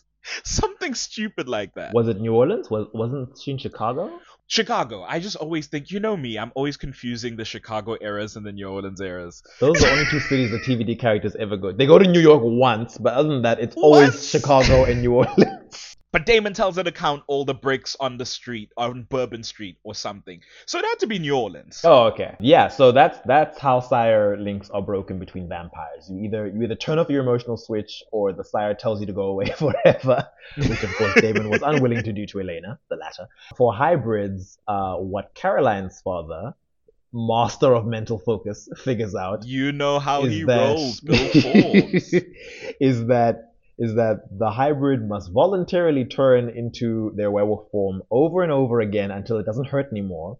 I guess that just means you get used to the pain, not that like your pain threshold goes up. it was fully like this is theoretical research he was rolling on. He was like, this is our beta testing, this is our experiment. The idea is that if the sire link is tied to your gratitude for not having to turn again, if you turn enough times that you get used to the turning in a way that doesn't like the pain becomes dulled to you, then you don't owe Klaus anything. And therefore the sire link is broken. Which like good thesis statement, but like crazy that it works. Like, wow, we were going off a lot of luck. If there's one thing Bill Forbes knows, it's the mind. It's the mind. Except when he doesn't. Except when he tries to convert his vampire daughter. Like, what were Oh. you doing, Bill? Come He's on. like, I'm gonna condition you to not want to feed, and I'm like, like, but then what? she'll just desiccate. die. This won't work. what are you talking about? Well, What she wouldn't die. She would she would desiccate, right? Yes, like the tomb like the tomb vampires. She would completely waste away. And is like, was that your goal? Like, what do you want her to do, Bill? this plan is crazy. Well, there's another vampire detail for you. Like, vampires spend a long time without drinking blood, they will slowly desiccate and almost turn to like stone. Not stone necessarily, but they become statue-like. very like dried out husk looking. Yeah. But still alive and maybe conscious, maybe asleep. Maybe conscious, maybe in eternal pain. It's very unclear. We get very differing accounts from different people. one one final thing that I think is is worth pointing out about hybrids in that they are both werewolf and vampire and that Klaus is the original hybrid in this universe. He's the oldest one and he's been around for a thousand years. Um, so who knows what he's contributed to folklore is that the creatures that, at least in Western culture, people associate with vampirism and lycanthropy used to be the same thing in Slavic folklore from which they originate. Oh. Sometimes uh, these days they're called like uh, Vukodlak or these various things. Varkolak, I'm, I'm Oh not yes, Vogodlak. I know that. Where have I seen that? There was some show or movie I watched that. probably The Witcher. Yes, yes, yes. It was The Witcher. I guess at, at one point this creature was just a, a vaguely evil thing that fed on the living and was like feral. And then at a certain point it branched off so that vampires were explicitly undead blood drinkers and werewolves were the ones that became animals. And that was where the, the, the two sides branched off. But I, I like that hybrids are like sort of coming back to that, that point of origin where they were the same thing. And that maybe in this universe, it's because Klaus was the original hybrid. Even though he didn't turn into a werewolf until like 2010. Uh, like he didn't actually become a and wolf. spiritually, yeah, we appreciate it as like a, a tie to the origin. Next, we have uh, the other contradiction. This one is a bit more striking because we were explicitly told it could never happen. It could never happen. Yes. the the rule breaking that is heretics, which also start with an H, like hybrid. so, So- I think they, when we first are introduced to this subtype, they are described as, I mean, not to shoot the gun, but they are witch vampire hybrids. I think it was such a shot in the foot for them specifically that werewolf vampire hybrids being the only hybrid for like six five six seasons meant that they were just colloquially called hybrids that when witch vampire hybrids came about they needed a whole new name hybrid couldn't be an umbrella term because it was already being used specifically for werewolf vampire hybrids. So they had to make a whole new name for them. And it kind of makes sense the name when you think about that contradiction that we assumed up until that point could not be violated. The name makes sense in how unusual this violation is. And how seriously witches take vampirism and the turning of a witch into a vampire. right. I I did call it a contradiction. A little bit it isn't, because while witches draw their power from nature and are connected to natural forces, heretics are technically not aside from popular witches. They are um, the result of siphoners being turned by vampire blood. Siphoners being witches that don't have their own magic or connection to magic they have to pull magic from other people or from any magic source really They suck it out of pre-existing wells of magic, sort of like Rogue from X-Men. We see that siphoners are able to pull magic out of magical beings, out of objects in which magic has been stored. And at one point, one of them even siphons the magic out of a werewolf bite, Mm, like neutralizing the venom itself. real crazy stuff i love it It was, it was pretty cool. Yeah. And a, and a nice visual effect. I'm so glad they gave it the visual so that it wasn't just like the, the gentle glowing that you can, like you, ha- you kind of have to squint to see it. Mm. It not to bring it to a place of I I don't know how many people would get this vibe, but in like role playing games and in video games that also have a similar style, there are characters that have this ability called mana burn, or like characters who are anti mages who essentially different to like your siphoners are still like magic casters but like they're characters who burn through magic and that was the vibes that that visual gave me where it's like you're touching it and you're like eating up or like burning up this magic that exists. And i really really appreciated that, that visual as someone who came from sort of a gaming space. I thought it was i'm i'm curious to know if someone in the design team there had that kind of vibe going. Oh, maybe. Mm. I mean, a lot, a lot of people who work in Hollywood are big nerds. you know Uh, and i respect it in that way, I guess uh, being a siphon was already this loophole in which your your body has the capacity for absorbing, storing, and processing magic, but you aren't connected to like the greater source of magic itself that just naturally comes into you when you're a proper witch. yeah And I guess that's why when you become a vampire, there is no connection to sever because there never was one. You are now this creature that was already like designed to feed off other things, and now you're a siphoner, so the two blend together pretty well. interesting The cool thing about heretics is once a siphoner is turned into a heretic, they now have an unlimited source of magic because their own vampirism supplies them with the magic. when they explained it i was like okay this could have been so hammy but you've you've done it in such a brilliant way where it's like yeah why wouldn't you be able to use yourself as a source forever you are a magical being inherent in your vampirism and the nature of your magic is to suck up other magic so that in conjunction with what you just described now about their lack of connection to nature it all just fits in this very neat stack where it's like this is actually the coolest thing you could have done. it really like I was like I like this concept. And because the status of a vampire is this eternal being that will never die unless you specifically kill it in one of the ways that it has to be killed. That means that magic will never run out. I don't know if a siphoner feeding off a vampire, like not themselves but another vampire, might ever result in like desiccation or something. We never get to see that. But certainly the heretics using their own bodies as a, a source of magic doesn't seem to have any negative effects on them. Hmm. And if we're going by the age rule of everything vampire, they're I think the heretics we meet are at least a hundred years old.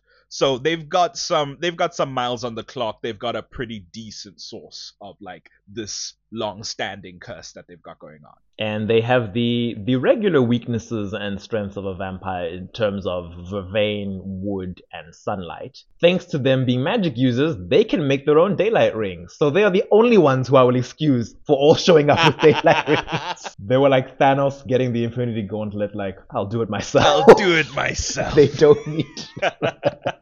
Obviously, like all vampiric creatures, hybrids included, they need to feed off blood to survive. Initially, when we first meet hybrids, going back to hybrids, I wasn't sure if that was the case because I- guess I just I was like, I need- I need you to tell me things for me to be sure. I don't want to just guess. right.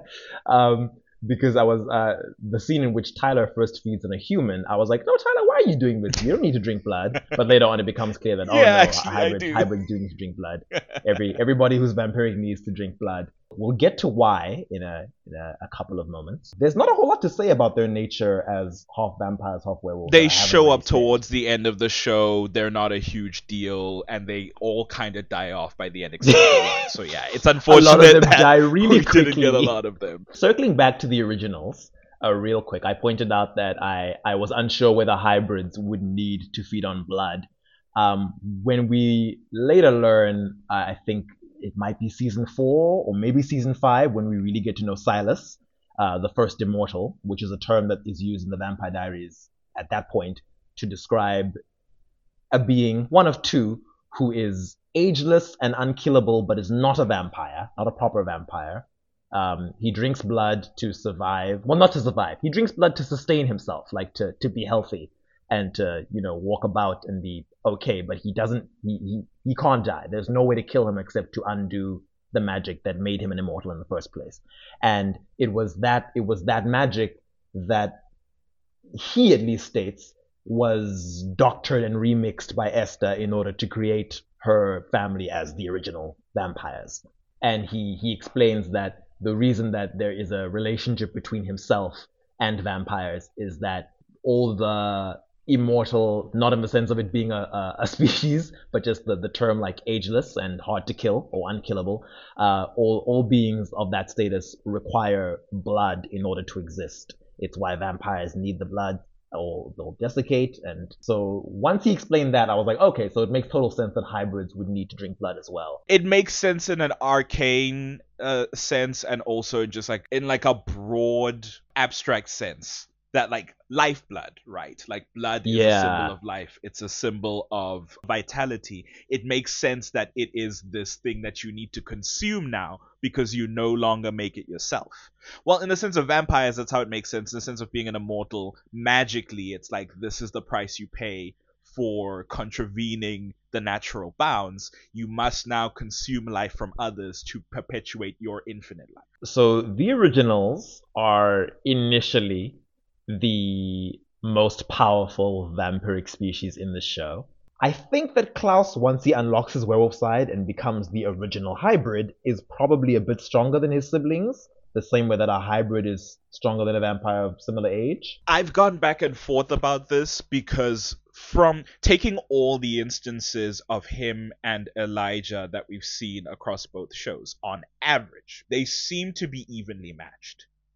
Excluding the werewolf bite, which we always exclude because we know that the werewolf bite will always be that small edge, just based on like physicality, Klaus and Elijah seem evenly matched. I just assumed that if Klaus was slightly stronger, it was it was negligible.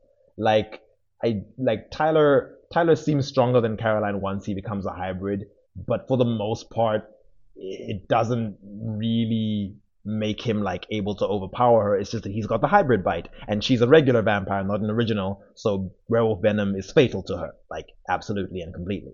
Yeah, I think it's always gonna be the bite.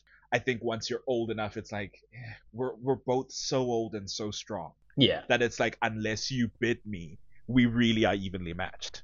Okay, so we'll we'll say Klaus is at the same level as all his siblings from what we see. Usually the originals are the strongest vampires in this universe. But at the end of season three, Eva Lorick, Valaric rolls right in. Eva Lorick, or as or as, as as you call him, Killarick. Killaric just sounds cooler and it makes more sense. I like Eva Lorick, especially since you told me that it was actually said in the show. Um, but yeah, Alaric's body and mentally speaking, his evil alter ego are turned into a brand new original by Esther Mikaelson. He is officially, like in the wiki, not in the show, called the Enhanced Original. Despite having just been made, he is already stronger than Klaus and Rebekah, the only two original vampires that he gets a chance to meet. He seems to have all of the basic original powers, will burn in sunlight but not burn up. Ordinary wood can't kill him. However, I I I have to assume because there was no white oak wood involved in his spell that the white oak stake wouldn't have worked on him. I don't know if they if they try to use it on him. Yeah, because she doesn't draw on the white oak. She does create an indestructible stake for him with the last white oak stake and the Gilbert ring, but she doesn't use it to make him. She draws on her the hotspot that was created when she died. She uses doppelganger blood. But yeah, no, the white oak stake is not involved. Yes, you know what it is? Because in place of the white oak stake, she ties his immortality to Elena. Yes. So that that's why his death could not be caused by White Oak, but if you killed Elena, it would kill Rick. which makes me think that if if the whole stripping spirit magic away thing hadn't happened and then Jo saving him with her doctor skills hadn't like resulted in him being alive as a human was Alaric just gonna be like immortal forever because at that point Elena is a vampire and he's been pulled back and reconstituted from the ghostly form of the other side so oh no other side many- physics again too many variables. the equation is complicated too much. Because it's like it's like the, the human life that he was tied to has already ended and he has died and he's been he's been brought back in what is essentially a new body, but a new body that is like an imitation of his old one. So I, I I guess because he ended up on the other side as a vampire, the enhanced original, once he was pulled through, like everybody when they come through as a ghost, they come through as whatever supernatural creature they had died as. Uh, he is therefore he the enhanced original, and now he's he's released from his tie he would Elena. live forever. Yes. There's nothing that you could do to him that would kill him. There's 'cause nothing. The only way you could kill him is dead. So He even like he he he gets a daylight ring made for him by Bonnie. that's crazy. I think he would have lived forever if it weren't for the anti-magic spell. That's crazy. And that's not even as crazy as it gets because he's not the only he's That's not, the only final remixed original. this isn't even my final form. Earlier we had said that in terms of compulsion and how a compelled human once they if they transition into a vampire in that transition period they will get back all the memories of all the times that a vampire ever compelled them. Um, and then you said that unfortunately regular vampires don't get to have that with originals because that's the only time they'll that they've already transitioned. They won't get another chance. But right. in the original spin-off series, we are introduced to the concept of the upgraded original, not enhanced, Oh upgraded. And ca- canon getting worse. canonically, the upgraded original is supposed to be stronger than the enhanced original. They never meet because Even though there's no way of testing there's that. no way of testing it. There's only one enhanced original, and by the time of the originals, he's no longer a vampire. So there's no way of proving that. Did the enhanced original have like a fatal weakness? Elena. that no, was no, it. so not, sorry, not, not enhanced. The the the upgraded original. Did the, The upgraded, upgraded. original? No, the whole point was that like you couldn't because couldn't be compelled. He was stronger than all the originals. He had that fatal werewolf bite, and I think that was it. So then I guess by virtue of that, the upgraded original is stronger than the enhanced original, just by virtue of not being able to die at all. There be nothing that can kill you. just to be just to clarify, the upgraded original was was physically stronger than all the originals, like being brand new, and was created from a pre-existing vampire who then had to ingest some new magical blood and then die in the regular va- one of the regular vampire ways. Um, in this instance, it was his heart being ripped out. Die as a regular vampire and then resurrect as the enhanced original. I don't think there was a transition that needed to be completed, right? I don't think so. Yeah. No, I think it was just it. Uh, the enhanced original, apart from being physically stronger than all the originals, also had access to werewolf venom in his bite. He had like a version of the werewolf eyes, where instead of um, the glowing yellow eyes on Black Sclera, it was like these glowing red eyes instead, um, with the vampire veins underneath. But the veins are much longer. Instead of just going to the cheeks, they go all the way down until they like reach like the jawline. Um, it looked pretty cool, and there were there were a lot more fangs. In his mouth. is, but it really is just like the concept of yeah, we just did the same thing but more. yeah, but I just I just wanted to be clear that the the the upgraded original, yeah, I keep getting mixed up between enhanced and upgraded. The upgraded original, the strongest one, is not a hybrid. There is the werewolf bite and werewolf venom, but that's it. There's no like werewolf form or anything else um, that comes with werewolf abilities. They specifically just have a, were- a strain of werewolf venom that is infused into their bite as the upgraded vampire. And this werewolf venom is so potent that where regular werewolf venom can be cured by Klaus's blood as the original hybrid, it can do nothing against this upgraded vampire bite. His blood is useless against that venom.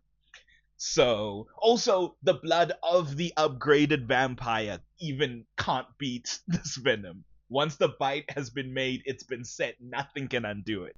And yet, I'm So- sure I'm sure if the show had been allowed to continue long enough, they would have found a way to contradict that too. You know they would have. By the time we're getting to demigods, I I don't know how demigods work in this world, but it's I would hope that a demigod could just go well by my divine favor. That does nothing to you. Hey, I didn't know that there were demigods. I haven't watched Legacies beyond like the first four episodes, so you've actually piqued my interest. I only know because the character is played by Zane Phillips, who is Zane Phillips. So of course I am aware. Maybe I'll go into it and Hercules will show up. I don't know, or Heracles, whichever version of him they decide to use. But yeah, that is that is it for all the all the vampiric creatures. That is- we yeah. So to just to to recap, we have regular vampires.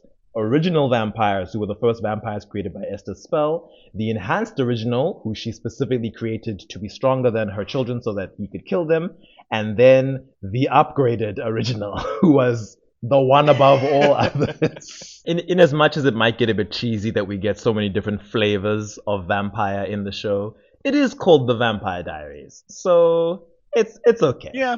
For as much as, like I said earlier, I I do tend to prefer when they go more classical with vampires. I like the Buried Earth. I like the Vampire Familiar. Uh, I like transformations into animalistic creatures. I like the coffins. I like all that stuff. But for as much as like the Vampire Diaries doesn't do any of that because it simply wouldn't fit the vibe, I do think they do a lot of creative stuff with vampires. I do think that they set out to do a certain vibe in the show and they stick to it most of the time. And they they created something interesting. There's a lot of nods to vampire mythology that they give us. Even even Klaus carting his siblings around in coffins. It's like, oh, maybe that's where the myths of vampires Yeah. being in coffins came from in this world. But yeah, I think I think that's all. So thanks everyone for listening. If you have any thoughts about the big world of vampires and vampire diaries or any questions that you'd like to throw at us, you can send them to animalattackpod at gmail.com. That's animalattackpod at gmail.com. You can also tweet us at animattackpod. That's at A-N-I-M attack pod. You will find a link tree in our bio that will show you everything that we do and are on the internet. But yeah, that's a wrap from us. We'll see you in the next one. Cheers, everyone. Bye.